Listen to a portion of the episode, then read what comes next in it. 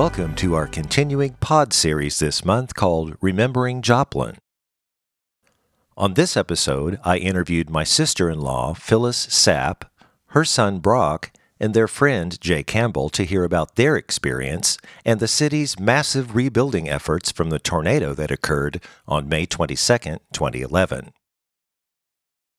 This pod series contains sensitive subject matter regarding the aftermath of the Joplin tornado. Listener discretion is advised. And now, on to the interview Remembering Joplin, a personal perspective.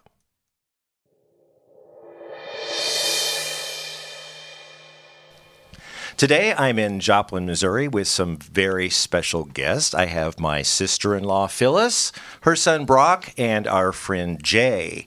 And I am in Joplin on location. And the reason I'm doing this is because they have experienced this Joplin tornado firsthand. And I wanted to get their stories and let you guys, you know, elaborate on stuff that uh, people may not have known or whether whatever. So Phyllis, Jay, Brock, welcome to the podcast. Thank, you. Thank you. Yes. So Phil, let's let's start with you. Let let's give a little background here. Um, you and Jay and Brock were at your mother's house. And We you were. Yeah, you were cleaning out uh, her uh, basement. Is that what what was going on? And what happened? What's what happened at that? Tell me what happened at that point. Something happened, and stuff started breaking loose. And what were you doing? And what happened? We were in the basement. Mother had passed away uh, at the age of 92 three weeks earlier, so we were preparing her house to uh, pass things on to others in the family. And the three of us were in the basement, and we noticed a storm coming. There were You- windows. You, knew at that point. Or Well, you did we know. did not know. You did not know at that until we looked out, and then we had the radio on. And I believe Brock, you heard on the radio. The radio said 28th and Black Cat is an empty field for a mile, which is one block from my But house. is that the first time you knew something was going on? Yes. I think Jay, Yes. you were saying, were you in the basement? we was in the basement and Brock and I was carrying uh, pieces of uh, stuff that he wanted to keep and putting in his car and I looked to the west and the sky was a greenish blue and I told him I said last time I seen a sky like that a tornado hit Joplin in 1970 or 71 So your radar was really going off. yeah, I saw point. that, and then all of a sudden the wind started kicking up. So we all went back to the basement and and was listening to the radio, and it never did. The power never did go off there, but we was down there probably forty five minutes or so. Well, now, and we got to tell the listeners too. Now, you were on the north side of Joplin. north at side, that the point. very north side. Yes. Yeah, and, and what did you do, Brock? I mean, were you freaked out? Were you? V- very much, especially like I said, after the the radio uh, announcer had come on and, and announced essentially that my neighborhood was an empty field. Uh, Wow, I was see, very much panicked and couldn't really get out to see any other information. They were trying to keep me inside as much as I could because at that point I was just ready to go home and try and dig through what Oh, I was bet. left. Now, your neighborhood is was closer to the the impact of everything. That's right? where it started. Yes. Um, Oh, yeah. My It- neighborhood was the first touchdown, basically. And I then while think- we was listening to the radio, Uh-huh. the uh, the announcers, one of them got in their car and went down Range Line, you know, which is the main That's the main road. Yeah. and said you won't believe it. There's nothing left on 20th or 15th Street or anything of anything on Range Line that you could recognize. See, that's that would freak me out. Very much so. And, you know, it started, Brock's house was on the west side of town, and it started from the west and moved to the east. And, of course, Mercy Hospital was right in the path of that, being only three or four blocks from Freeman, our other hospital. The one hospital, fortunately, was left intact, and then Mercy was not. Yeah, now we know Mercy got a really so close to direct hit, other. basically. Right. And um, Brock took out immediately to go see about his dogs. And uh, before we left my mother's home, I called Kansas City to my daughter to tell her we were okay because I worried we would lose cell tower, which we later did. But Yeah, they imagine, knew more yeah. than we knew, Uh-huh. you know, because it was on the national news. And so we learned a lot of what we knew from people in other towns calling us on our cell phones. Plus, Mike Seidel from the Weather Channel was following that tornado, and he was broadcasting from 26 and Maiden Lane, right across the street from St. John's Hospital. So he was here He was here and- during the tornado. right after it hit, Right within after. minutes. Wow. And he Okay. he broke down on air, saying you can't believe the devastation. Well, I know we've seen pictures of of everything, and it, it. I mean, it was quite quite incredible. I mean, now, like we said before, you guys were on the north end of town, Right. but you wanted to. Brock lives on the west southwest side, so we tried. We, Phyllis and I left. Brock Mm-hmm. left before us. We got there, and Brock's house was luckily it had no damage. So, Somehow, yeah, yeah. you were telling me that Right. what I mean. Everything around you was. It blew what your front porch rail off. The- Well, the- like the, the radio announcer said, it was an empty field. I got back there, and it was far from an empty field. Thank goodness. good. Um, people on either side and behind me had to re- put new roofs on their house. Somehow, my house was spared. I was extremely lucky. Um, don't know how. like I told you, Yeah. uh, before we started recording, I had a 120 pound dog at the time, and that as soon as I opened the door. She jumped into my arms like Scooby Doo did with Shaggy when she when Scooby Doo got scared in the cartoon. oh yeah, just jumped up. And, oh, Wa- was she there alone? she was. Oh man. And then uh, we also had dogs on the south end of town. So we were Oh, yeah. trying to get, we went by to make sure he was okay. And we were trying to get back across the main street. Mm-hmm. And it took us about an hour to go five blocks. The thing I remember the most of that, you know, we were rerouted because trees were coming down across Main Street and you couldn't get through. But the thing I remember the most was when we tried to approach Jay's house. It took us about an hour over five blocks, and it was total silence. People were walking in the middle of the street. like they were in shock, just Like walking in down the street looking. Wow. There was nothing. It was level, and there used to be a, uh, uh big apartment building on the 20th and Connecticut on the southeast side. It was leveled, and there was a place called 2000 Center on the southwest side of 20th and Connecticut. I didn't even know where I was at, and I've lived here all my life. And that brings to mind uh, the fact that we we grew up here. We we know the town, Yeah. but all of a sudden you don't know the town because you can't recognize anything. And speaking of the apartment building, a dear friend of mine um, was in a first floor apartment. And the second floor caved in, and she was buried under a car. Oh, she man. crawled out, walked about 12 blocks to the nearest person that she knew, and then called. And those of us, like Jay and Brock and I, you know, we were fortunate. We didn't lose our homes, we didn't lose anything. But in that comes survivor syndrome, where you think, how did I get so lucky? That friend and another friend came and lived with me. That was our thing was we want to take in the people we can. Of course. And Sure, so we were, help. you know, helping people sift through things. It wasn't ours, and we were so fortunate, but it was just amazing. Now we, we need what to we tell people that, that your house is south of 44. Correct. So uh, the areas south of 44 in Joplin were not affected by this. But didn't this thing go uh, toward Duenweg? It Or- did. Right, it did. It went through Duenweg. It, excuse me, but I live at 29th and Patterson, which is southeast.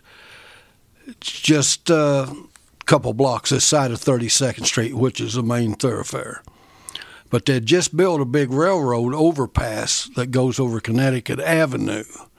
And it seemed like when that tornado came through, that overpass sits up in the air so high that it deterred the winds more to the north Oh, final effect. type thing, yeah. because because where the uh, overpass was at, there was damage to the south. I had small damage, but nothing like what was to the north.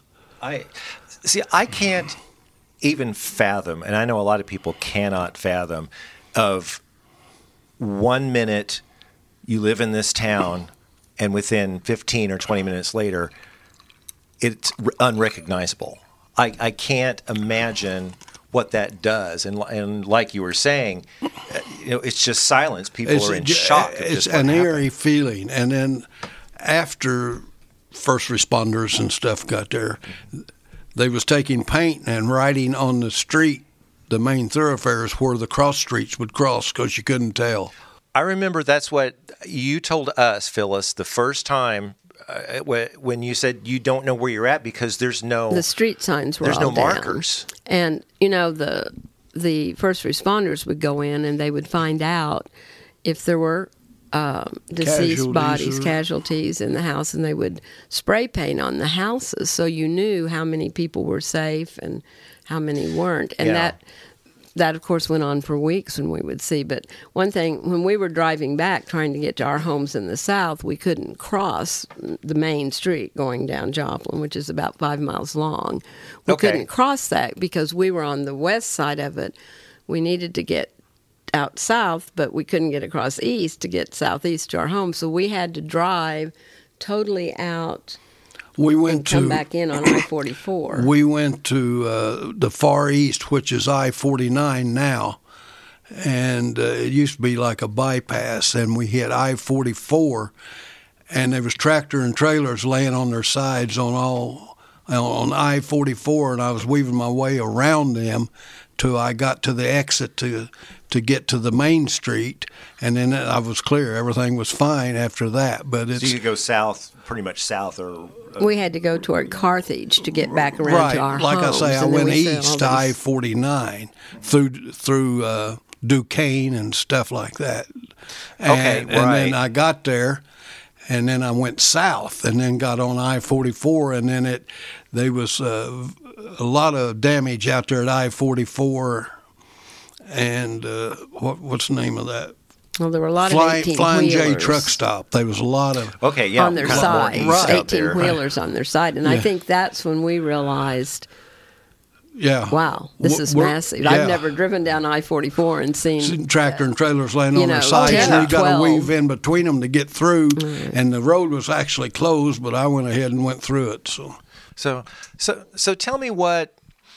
Okay, wh- did you all experience the typical what everybody knows is you hear the freight train, you hear the, you see the lightning, you do what? What did you experience? we were in the basement. You were in the- which is smart, the- yes. Well, we weren't there because of the storm. We were there because we were going through Uh, yeah, in the right things place, that we were packing, and just the small windows up high, and we could see the sky getting dark. And they saw it because they had been loading You'd things been outside, yeah. outside, and that's when we came in and switched on the radio, being used to you know tur- to tornado season. We switched Yeah. on the radio, but until that announcer was saying it just looks like everything's gone. You know, like a bomb had been bop, dropped. 'Cause I know it happened so fast. oh yeah, uh, there were windows in in the ceiling of the basement, like storm windows you could see out, just maybe a foot tall and 18 inches wide all the way around. But kind of, I could remember seeing outside of that a small tree trunk, maybe a couple inches around at the most, literally bent over. Uh, and that was all I could see from outside that window. And, and, you know, it wasn't just that it had blown over to the side, it was almost snapped in half. Yeah, so That was the violent. only and, and- visual and that I you were had, way so- north, way north of. well, we wasn't Uptown. way, yeah, probably about twenty four blocks, two miles. Okay, Uh, but uh, you know, Joplin's a small town. It when relatively you, is, And yeah. when you when you live here all your life, you know how to get around. And when it takes you to go basically five miles total, almost three hours. So and- three hours to get. from what we've just been talking about from the Right. time they saw it outside. You know, you were talking about the size of Joplin. I think one of the most important things to share with people is that many times when there are these uh, catastrophic situations, the towns do not rebound. Joplin was cited as an exemplary town for rebounding, and we actually ended up with about a thousand people more at the next census. And there were two reasons that credited with that. One was our hospital, which was damaged, which is Mercy Hospital. Um, two years before St. John's had been had gone back to Mercy. Mercy was the the controller of that. They kept all 2,200 employees on the payroll, even though only Oh, certain ones were called in. They rotated, so we had 2,200 people who were still getting paychecks. And the other hospital was fully functioning because it wasn't damaged and did all of the miraculous things. And then uh, the second thing was the school district.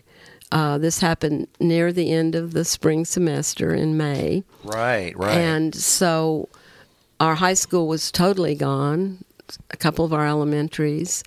And so they had to figure out where do you put all these high school students. And so the um, administrators were able to find two locations. At the mall, we had ninth and 10th graders. I'm sorry, we had 11th and 12th graders in an empty venture store at the mall because there was parking for the cars of the older kids. The ninth and 10th graders were moved to an empty school building downtown. And so that's how they functioned. But when school started, we had 95% of the student population that we had that spring. That's amazing because there were many there was a lack of apartments and rental houses, and so many people had to go to neighboring towns.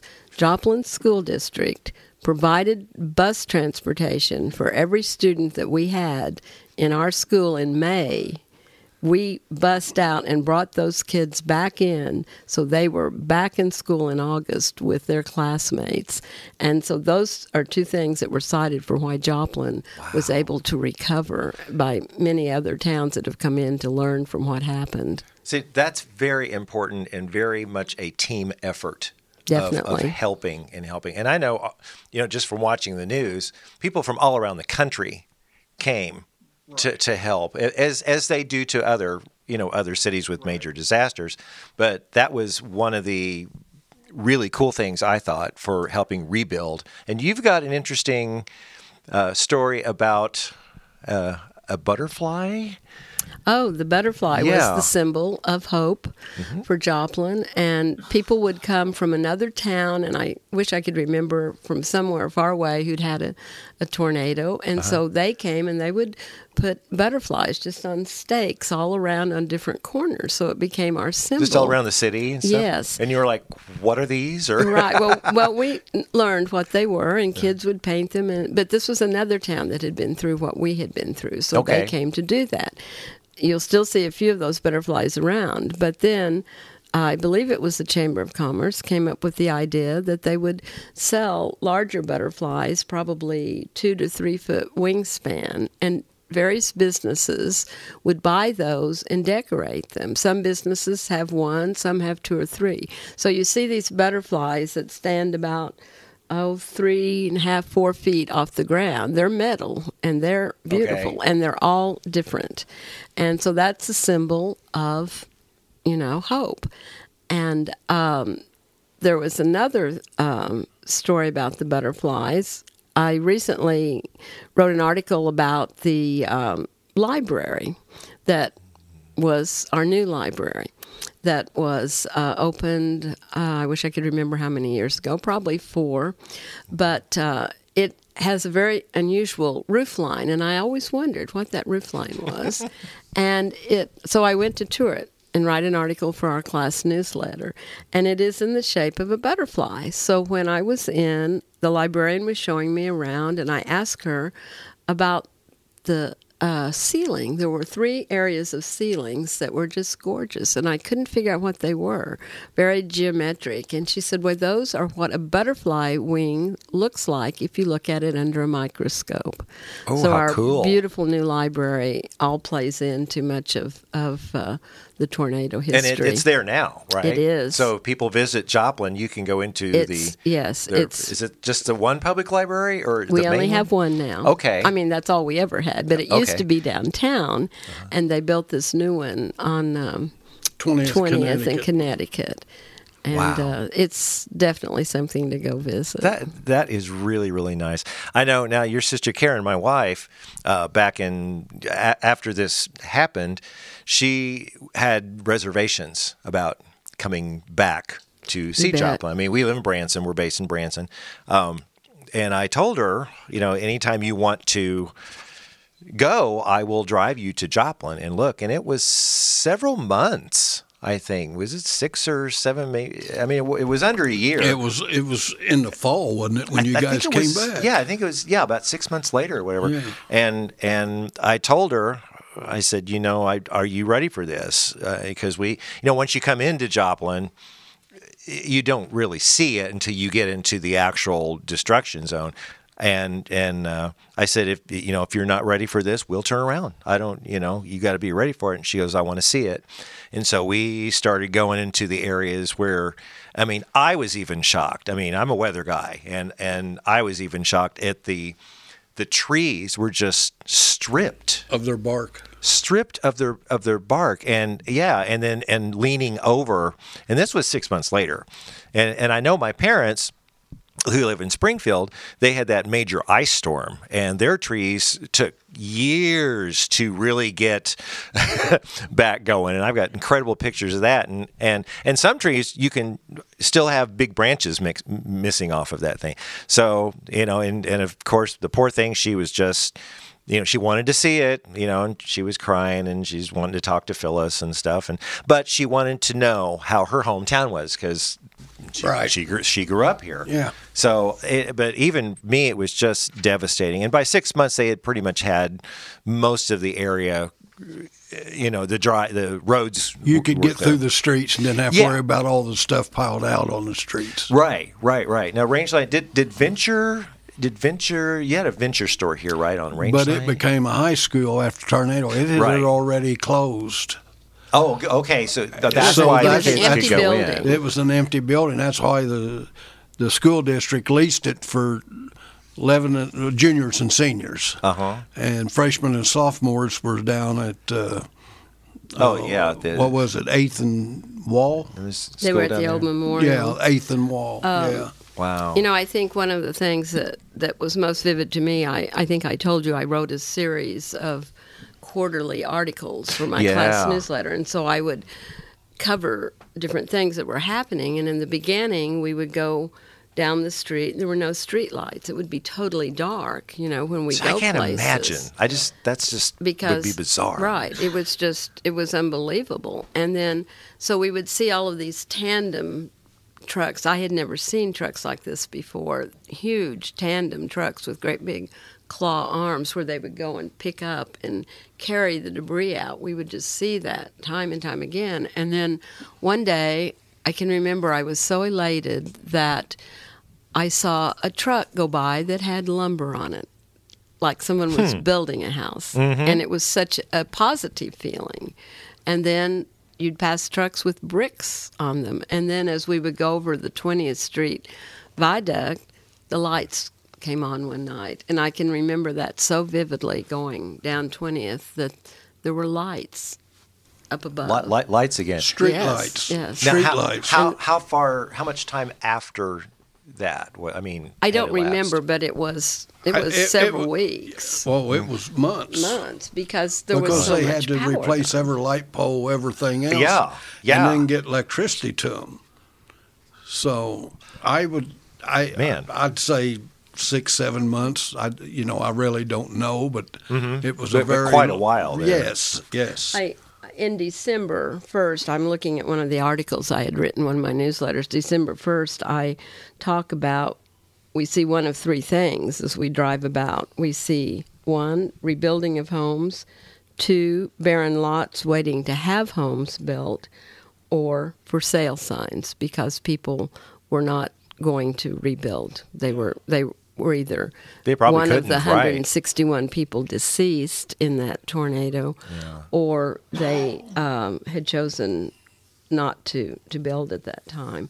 We also um, began to see the street lights. Here I talk about on Main Street and East 20th Streets. We now have lights that have been replaced and operating. That was in December, and this was in so May. I was pretty close saying Yeah, six yeah. months. December. So now Yeah. I'm seeing those things, but I forget the time sequence because, like I said, we didn't lose things, you know, and you throw yourself you throw yourself into thinking how fortunate am I? What can I do to help other people? Exactly. And so I, I know we filled up with gas. We got bottled water. We didn't know. We went to ATMs because without power, you know, the ATMs a- don't work, right? Right. And so depending on where you were, so we drove to the edge of town and were able to do that. And the next day, I remember thinking, oh my goodness, there were just churches and volunteers, and there were people putting, you know, flats of water, bottles of water on the street corners. And there were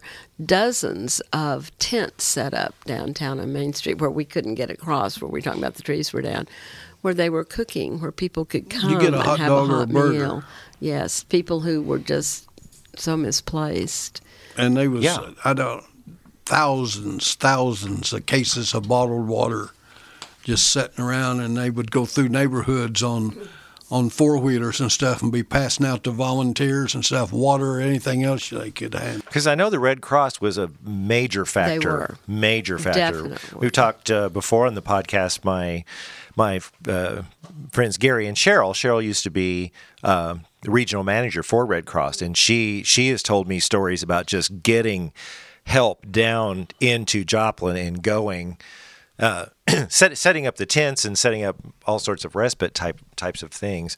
Um, don't I wanted to ask you? You had an interesting story about your house, and I think about a a rail or something on your house.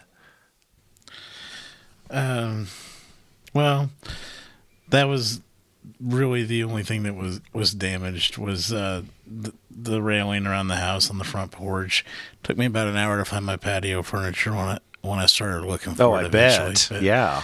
Uh, but really, the that day, I mean, we we discussed taking an hour or more to get back to the house on what was normally an eight or ten minute drive, but Yeah, I bet. from that night being kind of in the footprint of it what I, one thing that i really remember was my fiance was diabetic and it was several hours after the storm had settled and moved on but it was getting to a point where we had no power and her blood sugar was dropping so we had to go find something to eat mm-hmm.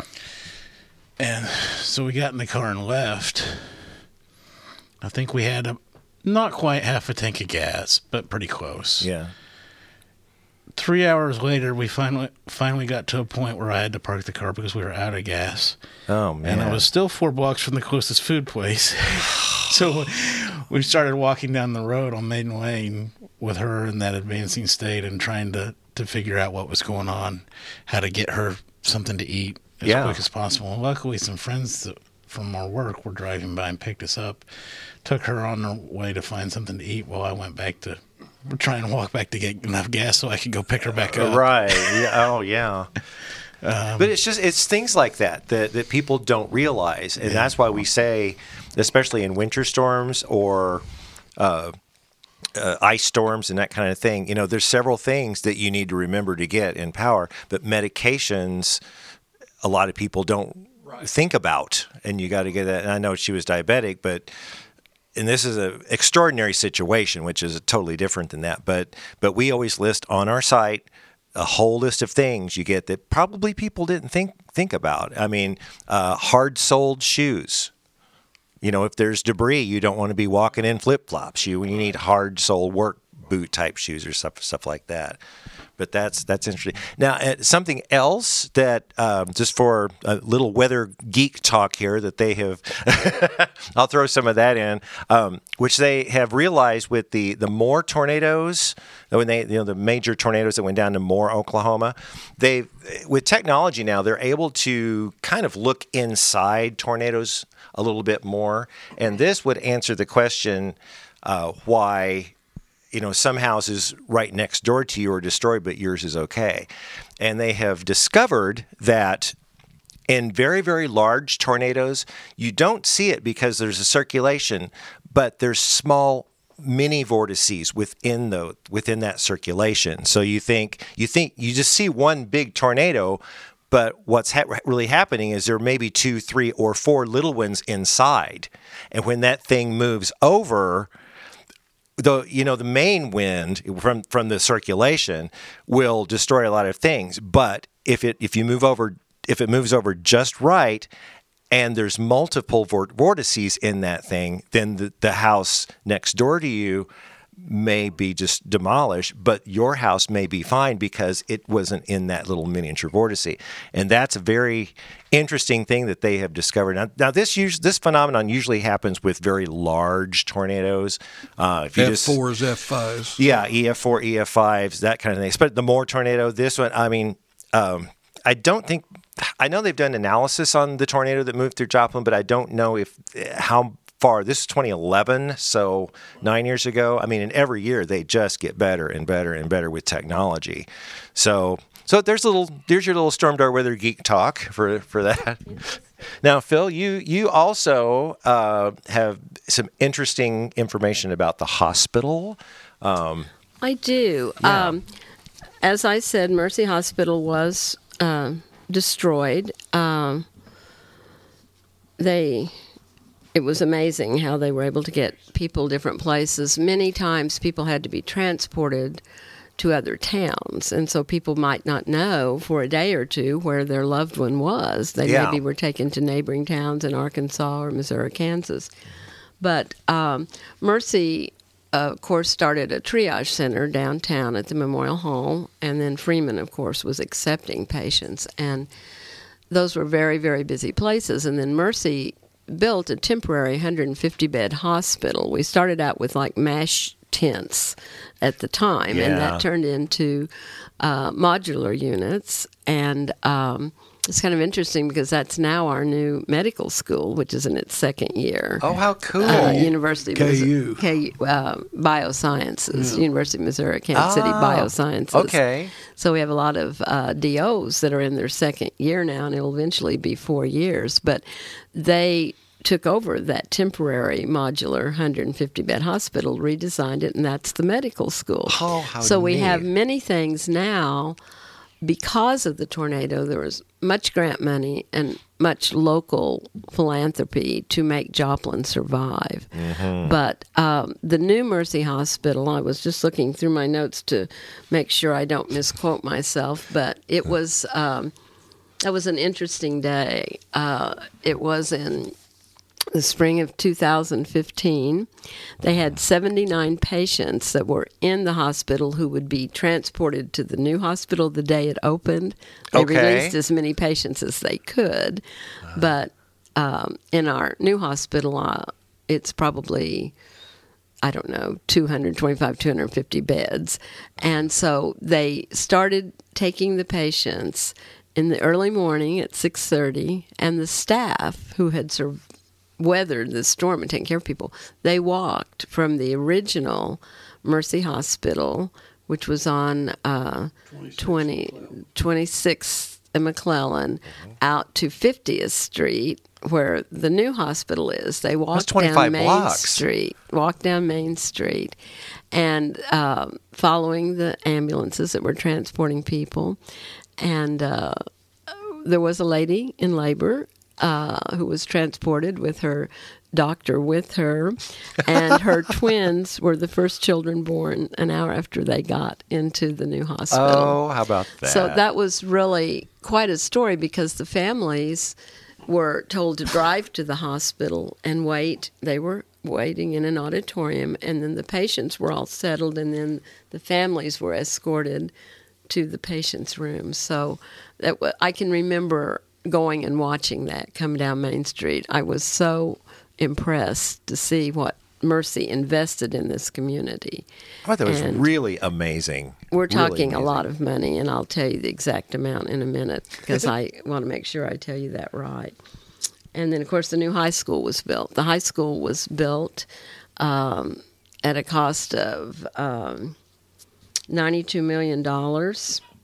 It's huge. Absolutely huge. Built on the same area the other one was. Okay. Uh, but it is much larger. Now, I've heard and about so that. all they, four all four yeah. classes are in that now after being okay. separated. But I'm sure they've got tornado.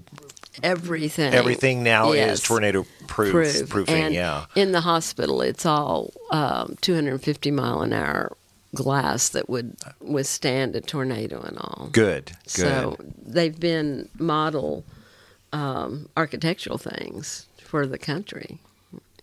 So I can't. I can't imagine. I remember when I was here last year. You took me into the new hospital. Yes.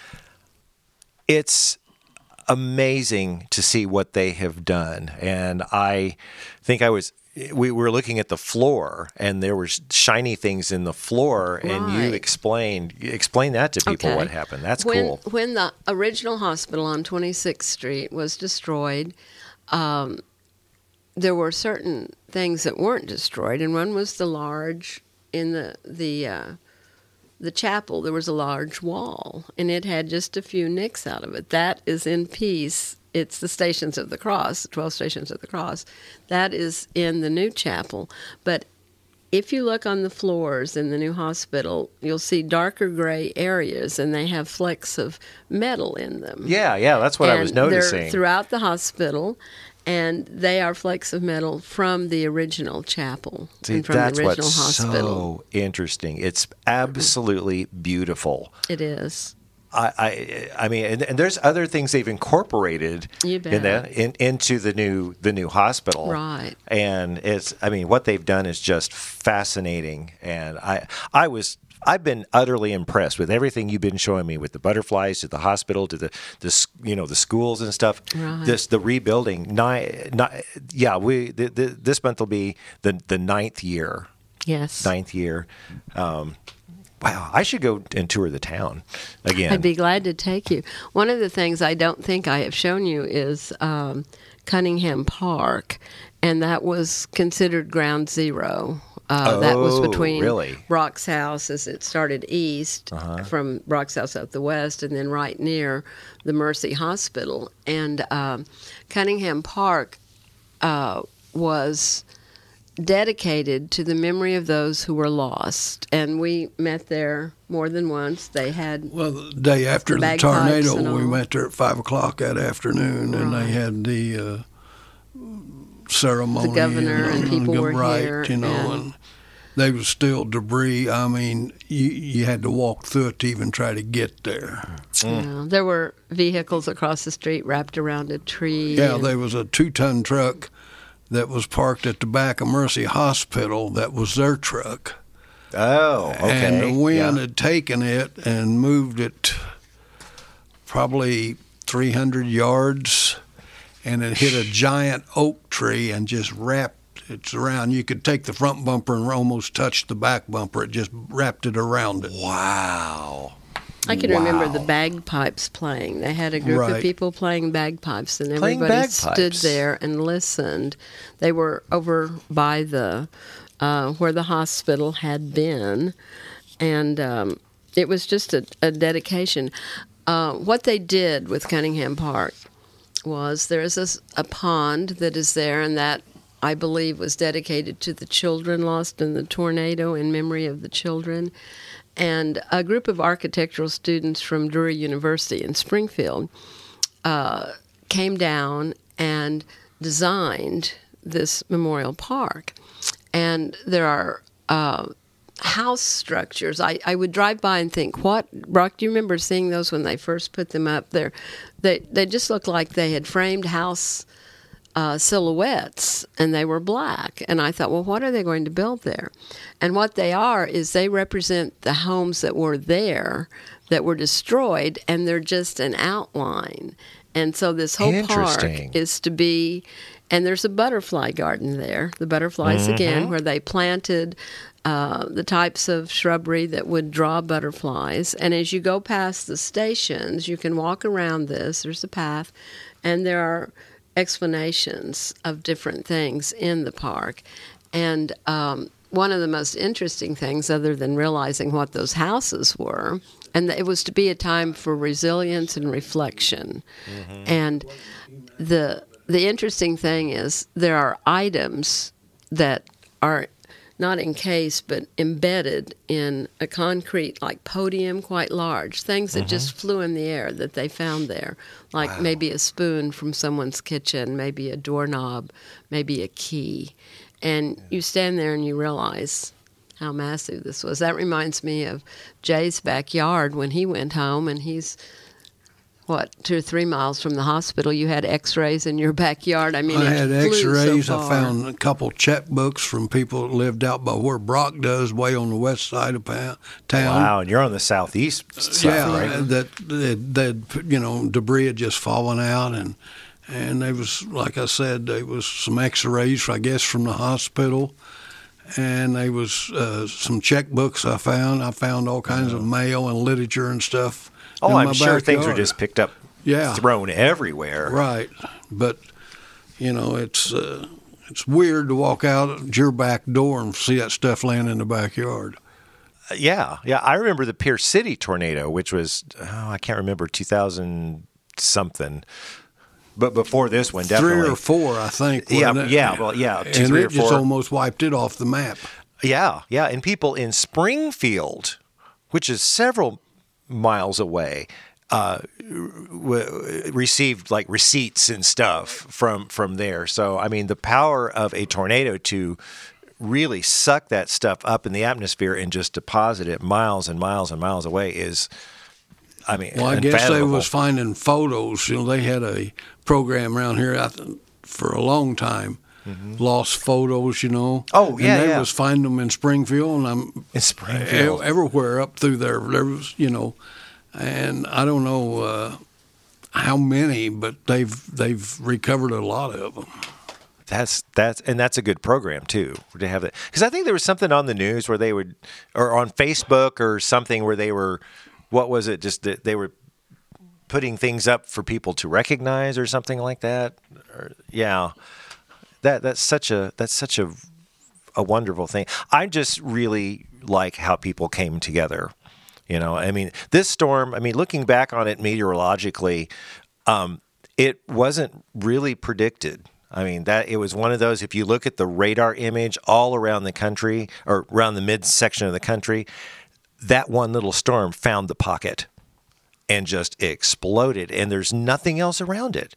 I mean, there's no other storms. It- You know, Tulsa, southeast Can- East Kansas, southwest. There was nothing else there. That one little storm found the energy in the pocket to just explode, and I think it caught a lot of people off guard. I mean, It caught it, caught all them, the uh, weathermen around here off guard. Yeah, it just, I mean, because it, it just popped and uh, wow.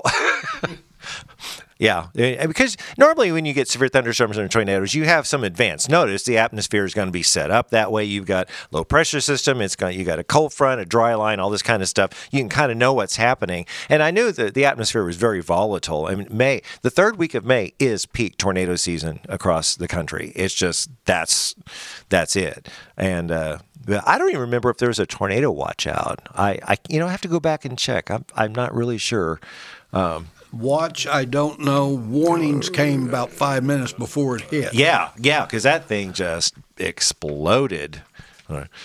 What you looking at, Phyllis? You Oh, I'm just looking through all the articles I've written. I was yeah. trying to find Phil- uh, Phyllis was telling me yeah. she she's written several articles for uh, where do, where's that the Class of '64. newsletter. Oh, the uh, Joplin High School class of '64 newsletter, and you've done several articles uh, on that. It's called From the Inside Looking Out. From the I wrote the articles Out. for our classmates. We had a class of 500, yeah, and our classmates who didn't live here. And so many would call, and people would call from everywhere and saying, Are you okay? And Yeah. there was so much, you know, concern. Uh, so I started writing the series called On the Inside Looking Out. So yeah, I wrote and, and I've, those I've over read about some of a that. six year period. fascinating. It took you six years. About Well, six we years. did a quarterly newsletter. Oh, so I, right, right. So about 24 articles I wrote for that.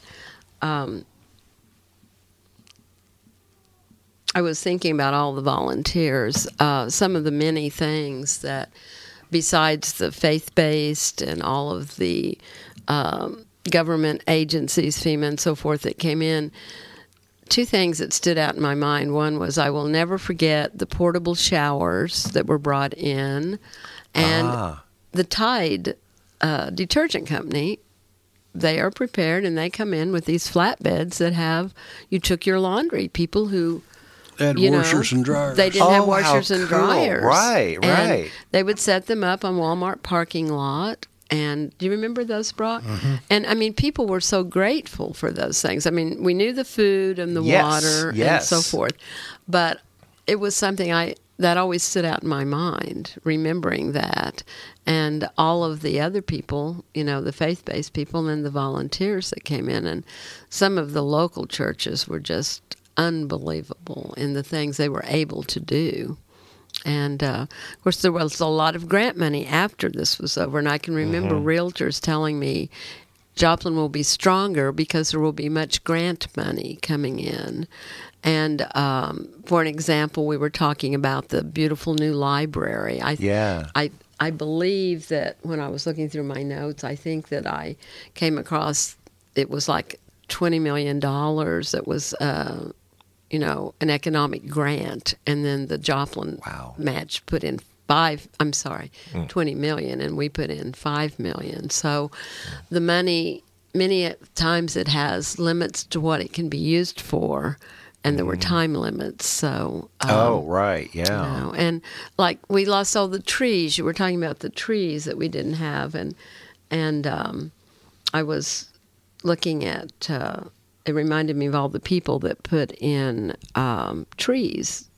People would come and just plant trees so that over the years they would grow up, and now we're beginning to see some of those. Now, would they re- replace the trees that, that were destroyed Mm-hmm. well, or, or damaged? not. Or maybe not exactly where they were, but if we Okay. had large swaths of land, I'm thinking like over on 15th, between 15th and and uh, 13th, you know, you'd see many trees being planted. Down on Murphy Boulevard too. Mm-hmm. They planted just like an acre, nothing but trees, just Oh, to give them where they cool. could growth. Yeah, yeah, yeah. Because there was a lot of area that I mean, do, do you remember where it actually touched down at first? Was it? Was it? It was right you you- right near in your his house. backyard. Brock. It was. Uh, That's where it made the, the first touchdown. touchdown. was where a pretty at least fairly close to where the St. Mary's Church uh, campus is now. Uh, that's the church that was 30 more centrally Central. located in town and was destroyed in the tornado. But when they rebuilt, it was pretty close to where the first touchdown was. Roughly so- 32nd Okay. and Central City Road. yeah. Okay. And Brock lives about four blocks from there. okay. Yeah. So okay. So you it was Yeah. you were the first, and then it hit it, it started there and and was went gone. six and a half miles. Speaking of the Yeah. inside looking out, one thing that doesn't always get thought of also is that, you know, I had a landline at the time. My landline was still working, even though cell phones eventually died. People would call in from time to time and would say, Did you see this? Have you seen that? And no, honestly, people in Kansas City and other places in the country, friends and family from other places were calling in asking if I'd seen this. And no, I hadn't. Uh, yeah. They were more informed on what was going on and could recognize more than what I could. Definitely. I, okay, that now that that's interesting. That makes sense because if you have no electricity, you you don't have a television. You, I mean, you guys would not know Yes. what's going right, on. Right, and we didn't. and that kind of brings into this is a little bit more of a lighthearted story, but Okay. not to make light of the situation by any means, but a little bit of levity is sometimes good. Yes. So, uh, my house is just across the street and down a couple of blocks from the golf course. It was probably a couple of days after the actual storm that I I decided to go over there and see if anybody was there. And sure enough, there was four or five guys there that somebody had brought some sandwiches and a cooler and, of pop and stuff. So we just kind of sat there hung out. We decided to, to try and put a cookout on for the the neighborhood there. But- Really, I didn't know that. so we we did that, but uh, one of the funny the funny part of it is we were talking about like other people from the area from outside the area reaching out trying to find us and everything. And one guy I remember said, "Yeah, I, I finally got online and I could see that people were sending me messages on Facebook and things, and I replied to a few." But then I came across a message from one guy that I didn't really like too much, so I just decided to let him not hear from me. Oh man! wow. so let him sweat it out a little bit, and then he said that eventually he did get back to that guy, but it was just Good, The, the good. presentation and everything was just a little bit funny, but Yeah. We did have lots of calls, and of course, Mother had passed away three weeks before. But Right. when I reached 200 calls, I could no longer take any more calls because classmates, people, you know, that we knew when we were young, growing up, who'd moved away, and Yes. it was amazing to me the number of people that would call and ask, and you finally got to a point where you just let your message machine take it Yeah. um, there was something I was trying to remember I wanted to tell you. We were talking about um, the different. Uh, well, go ahead, Brock, if you're talking. Oh, I No, know. go This is what I said. I was talking about um, what a glow of hope came when the first street lights on East 20th shone brightly one silent evening. This was written in December.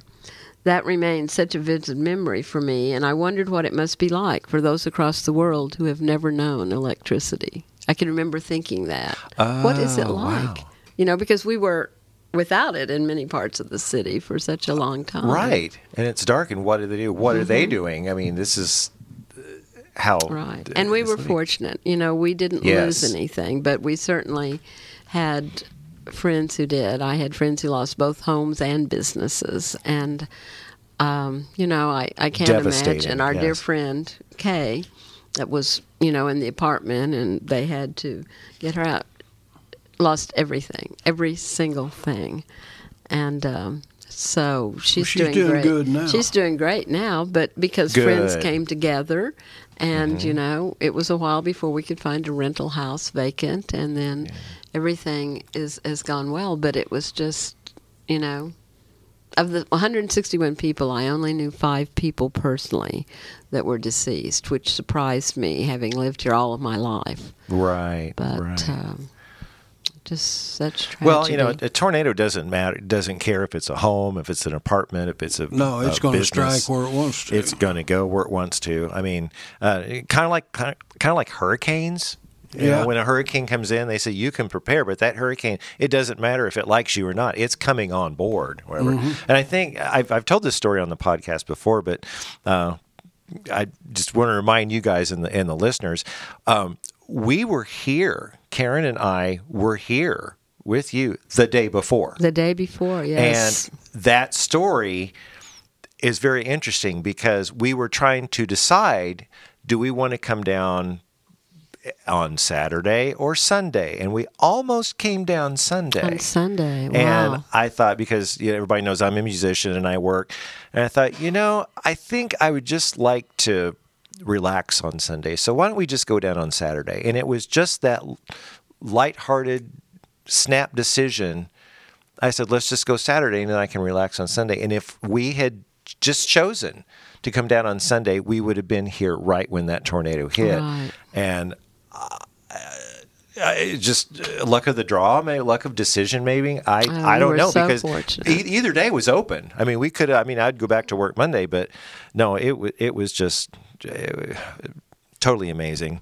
Um, it's really good to see all the people rebuilding and all the cool stuff that's going on with the with the is. hospital and the butterflies. And I mean, did it did it hurt the golf course at all? No. luckily no. So, Brock likes to golf, so no, it was good.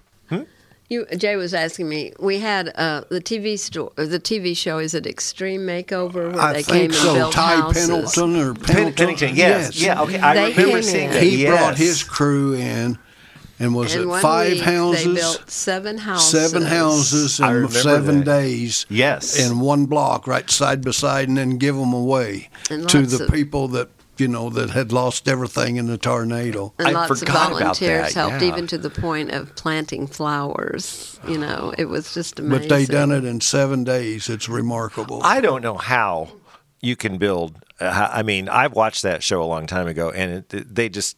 The, hou- I mean, you got everybody and, and, and their brother working on the house, you know, but that quick. well, you could drive by and see the big floodlights they had set up because I was working Oh, I twenty four bet 'cause seven. you were here. You could Yeah, you'd actually see yeah, all the stuff. You could make go over and see how much progress they made, like in twelve or twenty four hours.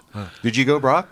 Did you look at it Uh, during the process, no, but afterwards, yes. Uh, afterwards? yeah. They actually had um, buses. I, I drove my car and, and parked three or four blocks away, but they had a vacant where houses had, had been demolished. They cordoned that off. So buses would pick you up at the mall or different locations, and you could go on a bus and get off, and then the buses would come and go. So they didn't have all the cars in the area, but hundreds of For people. that show?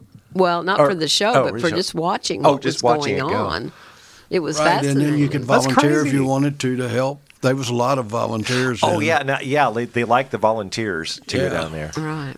But it's such an amazing, amazing thing. So I mean, if so, if anybody ever comes to Joplin and wants to check out, uh, you know, the, go see the hospital, great hospital, uh, the library, and just go around town. If you see a butterfly, Sure. just know that that's a symbol of what did you say it was a symbol of resilience and hope. resilience and, faith. hope. That's great.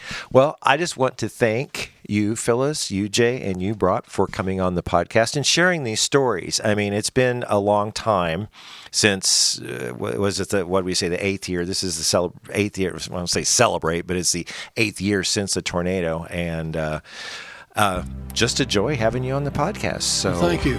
Thank you. Yes, thank you.